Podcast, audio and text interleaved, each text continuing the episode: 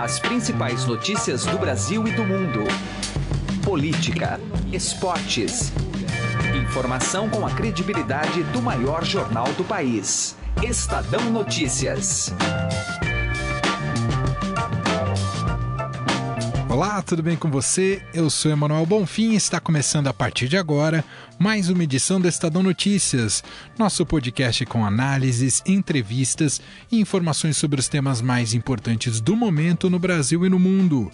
A edição de hoje apresenta uma entrevista com Marcelo Caetano, secretário de Previdência do Ministério da Fazenda. Ele visitou a sede do Grupo Estado e concedeu uma entrevista para os apresentadores Raíssen Abac e Carolina Ercolim. Caetano é economista e autor da proposta da reforma da Previdência enviada à Câmara dos Deputados ainda no final de 2016, no longínquo final de 2016. Desde que chegou à mão dos congressistas, aliás, já passou por inúmeras alterações, fruto da pressão de diversos setores da sociedade. A mais recente desidratação do texto foi ainda nessa semana, como forma de buscar maior convencimento dos parlamentares. Para ser aprovada, a reforma da Previdência precisa de 308 votos em dois turnos na Câmara. Depois vai ao Senado, onde também precisa ser aprovada em mais dois turnos. E, em caso de alteração no texto, retorna à Câmara para ser votada mais duas vezes. Na entrevista que você vai ouvir logo mais, Marcelo Caetano explicou que a reforma tem dois objetivos centrais acabar com os privilégios e contribuir para o equilíbrio nas contas públicas. Segundo ele, o rombo de um ano de previdência seria o suficiente para se comprar uma empresa do tamanho da Petrobras. O secretário ainda se diz otimista pela aprovação no Congresso e afirma que essa reforma se trata de um projeto de nação, não de um governo. Essa é a principal atração de hoje aqui do Estado Notícias, que você pode ouvir e assinar via iTunes e aplicativo no Android. E também pode seguir nas plataformas de streaming Deezer e Spotify. Em ambas, basta procurar pelo nome do programa no campo de buscas e passar a acompanhar todas as nossas publicações. Para mandar seu e-mail, o endereço é podcast@estadão.com podcast@estadão.com. Ouça e participe. Estadão Notícias. Direto ao assunto. Com José Neumann e Pinto.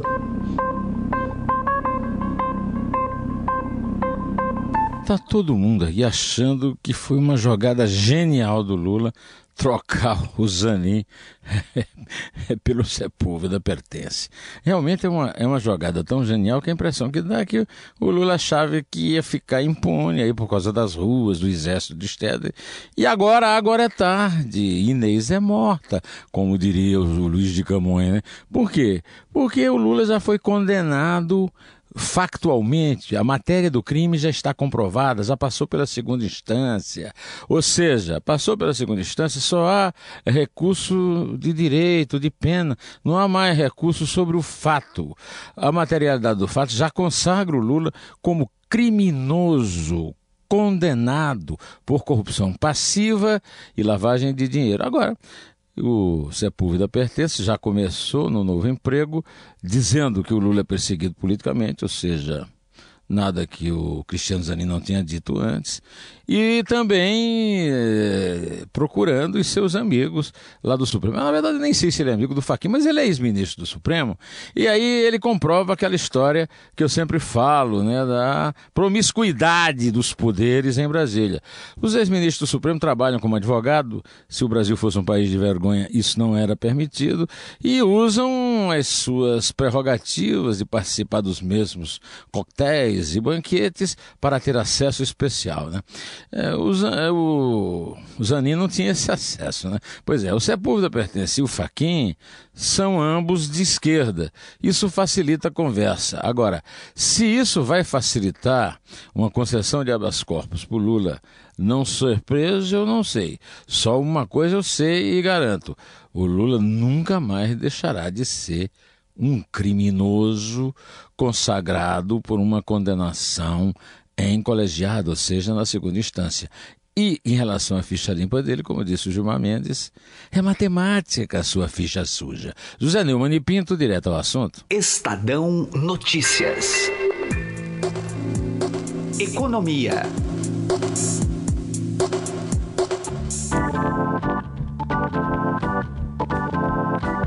Secretário da Previdência do Ministério da Fazenda afirma que Brasil ainda tem tempo para fazer uma reforma preventiva, ou seja, sem afetar aqueles que já recebem atualmente as pensões e aposentadorias. Marcelo Caetano foi entrevistado por Raíssen Abac e Carolina Ercolim. Vamos ouvir. Aqui no nosso estúdio estamos recebendo eu e a Carolina Ercolim, o secretário de Previdência do Ministério da Fazenda, Marcelo Caetano, para falar um pouco mais sobre a proposta que está sendo negociada, está em andamento lá na Câmara dos Deputados e num momento decisivo. Secretário, obrigado pela presença. Eu que agradeço o convite. Bom, o senhor é um técnico, né, e está acompanhando todas, a, todas as negociações políticas. É, como, essa proposta, do jeito que está hoje, o que, que ela representa em termos de economia e de efetividade para a Previdência Social do Brasil? Tão importante, ou até mais importante que a economia que a reforma gera, é a igualdade que a reforma gera. Então, essa é uma reforma de fim de privilégio, uma reforma que trata todos iguais. Então, daqui em diante, aprovada a reforma, não faz mais diferença se a pessoa ocupa um cargo de político, se é deputado, senador, juiz, embargador, ou então se trabalha no setor privado ganhando um pouco menos. As regras previdenciárias vão ser iguais para todos. Então, esse aspecto da igualdade é muito importante para a gente. Agora, é, é, é, muito relevante, sim, a igualdade, mas a gente tem que ter uma previdência que equilibre as contas. Né? Não adianta a gente ter, tal como uma família, ter um governo que o dinheiro do que sai todo mês fica muito maior que o dinheiro que entra todo mês. Então, só para você ter uma ideia, só no ano passado, no ano 2017, o rombo das contas da Previdência, e contando tanto o INSS quanto os servidores públicos da União dos Militares, deu algo na faixa de 268 bilhões de reais. Uhum. 268 bilhões de reais. Esse dinheiro todo, só o dinheiro do déficit da Previdência, era suficiente para comprar uma Petrobras.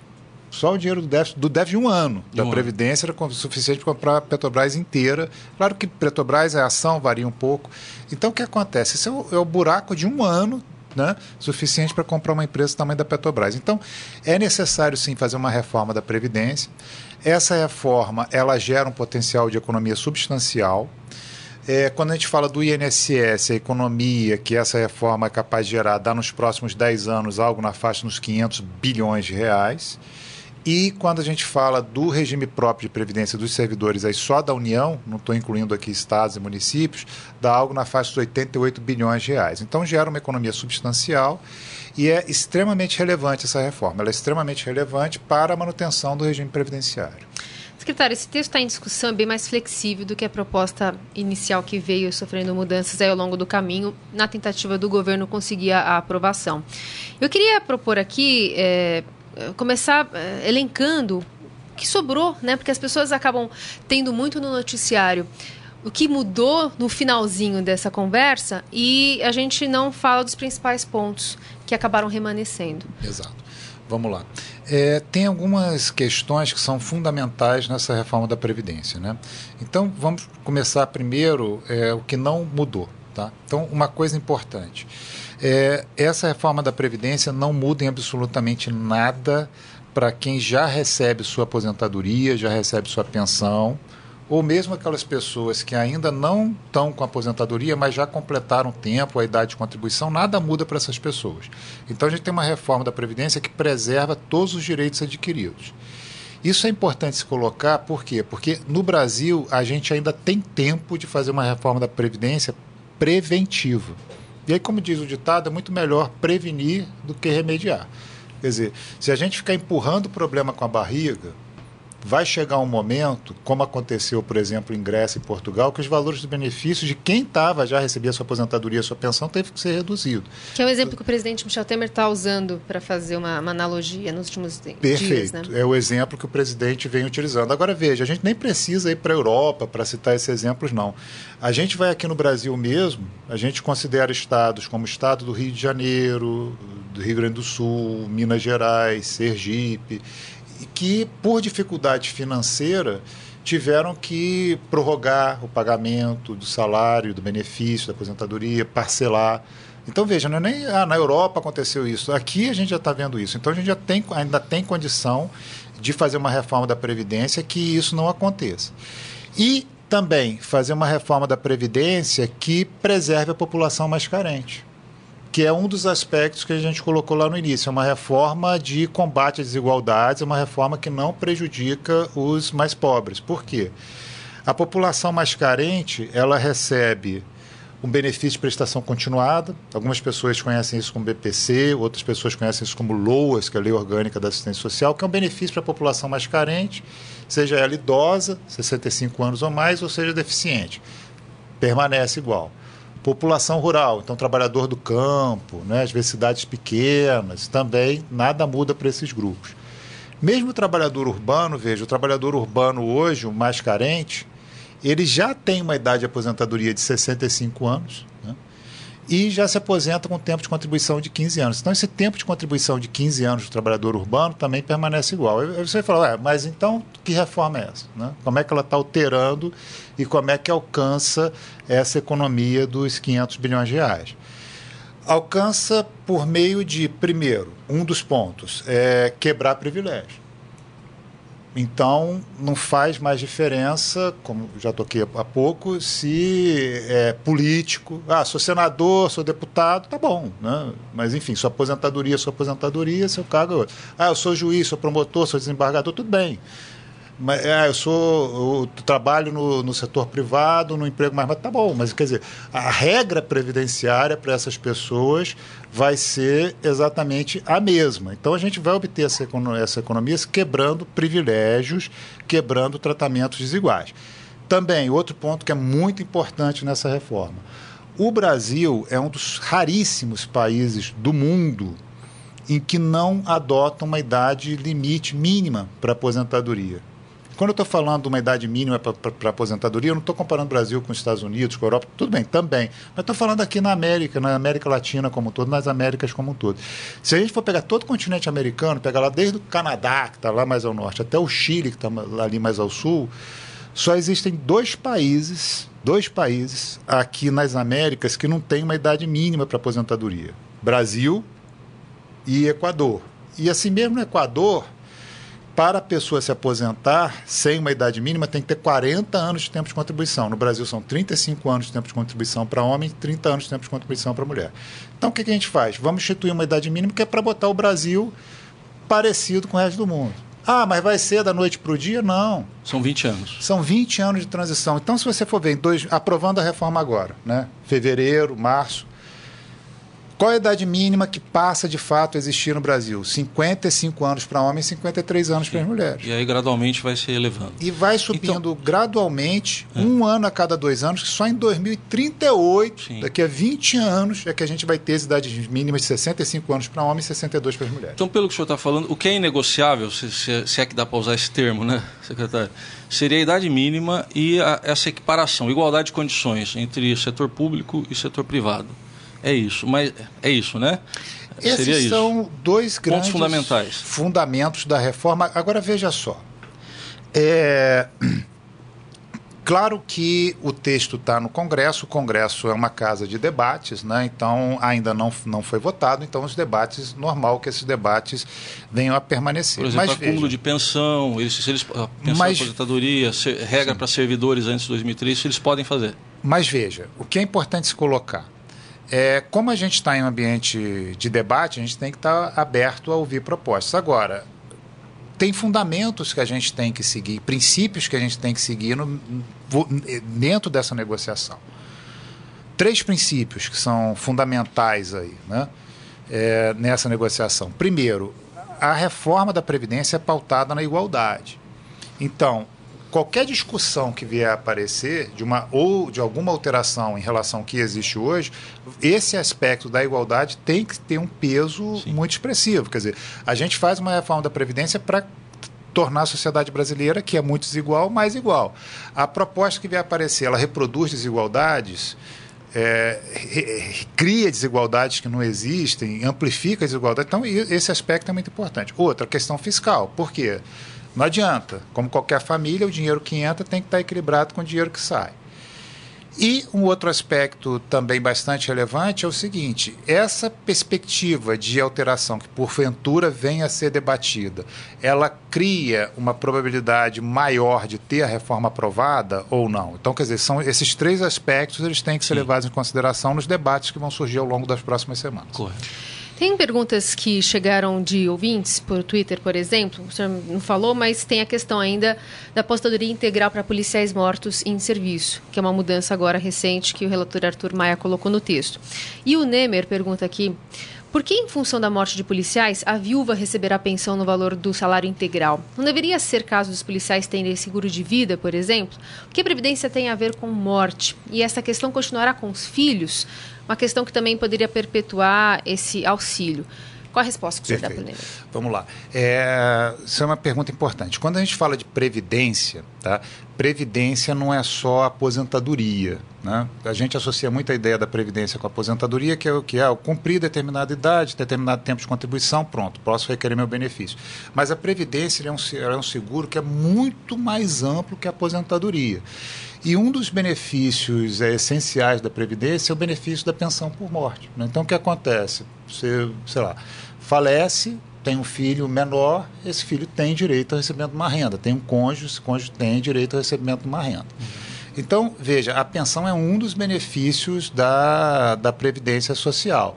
Além da pensão, tem salário maternidade, né? A mulher chega, tem um filho, também tem direito a se ausentar um tempo do trabalho e continuar recebendo a sua remuneração. Faz parte da Previdência isso a pessoa sofre um acidente, fica doente, recebe auxílio-doença. Se esse acidente, se essa doença tem um caráter não só temporário, mas permanente, recebe até uma aposentadoria por invalidez em função disso. Então, veja, a, a Previdência ela tem uma cobertura de riscos que é muito mais ampla do que simplesmente a aposentadoria. Então, veja, a, a, a, a pensão por morte é um, é um benefício de natureza previdenciária que permanece. O que a gente coloca na, na pensão é é que tem limites à acumulação da aposentadoria e pensão. Isso sim, isso é colocado, mas enfim, pessoa, as pessoas vão ter direito ao recebimento de uma pensão. No caso dos policiais, a regra que passou a ser estabelecida por meio da emenda aglutinativa lá no Congresso, não, não no que estava na proposta original, uhum. mas o que foi no Congresso, é o seguinte: se é um policial que morre em combate, não é nem o policial que já está aposentado, é o policial que morre em combate a família dele, a esposa, o filho, o filho também não é o filho para a vida inteira, não, é o filho menor de idade. Eles têm direito ao recebimento de uma pensão que corresponderia ao salário desse policial que faleceu em combate. Uhum. Né? Bom, só para a gente completar, o senhor trabalha com os números, efetivamente, da Previdência, né? É, mas os números da Câmara, o senhor tem alguma expectativa Sim, eu estou otimista com a aprovação da reforma da Previdência. Tá tendo, existe um trabalho de natureza política, eu faço parte de uma equipe mais técnica, mas naturalmente que tem essa conjugação do grupo técnico com o grupo político.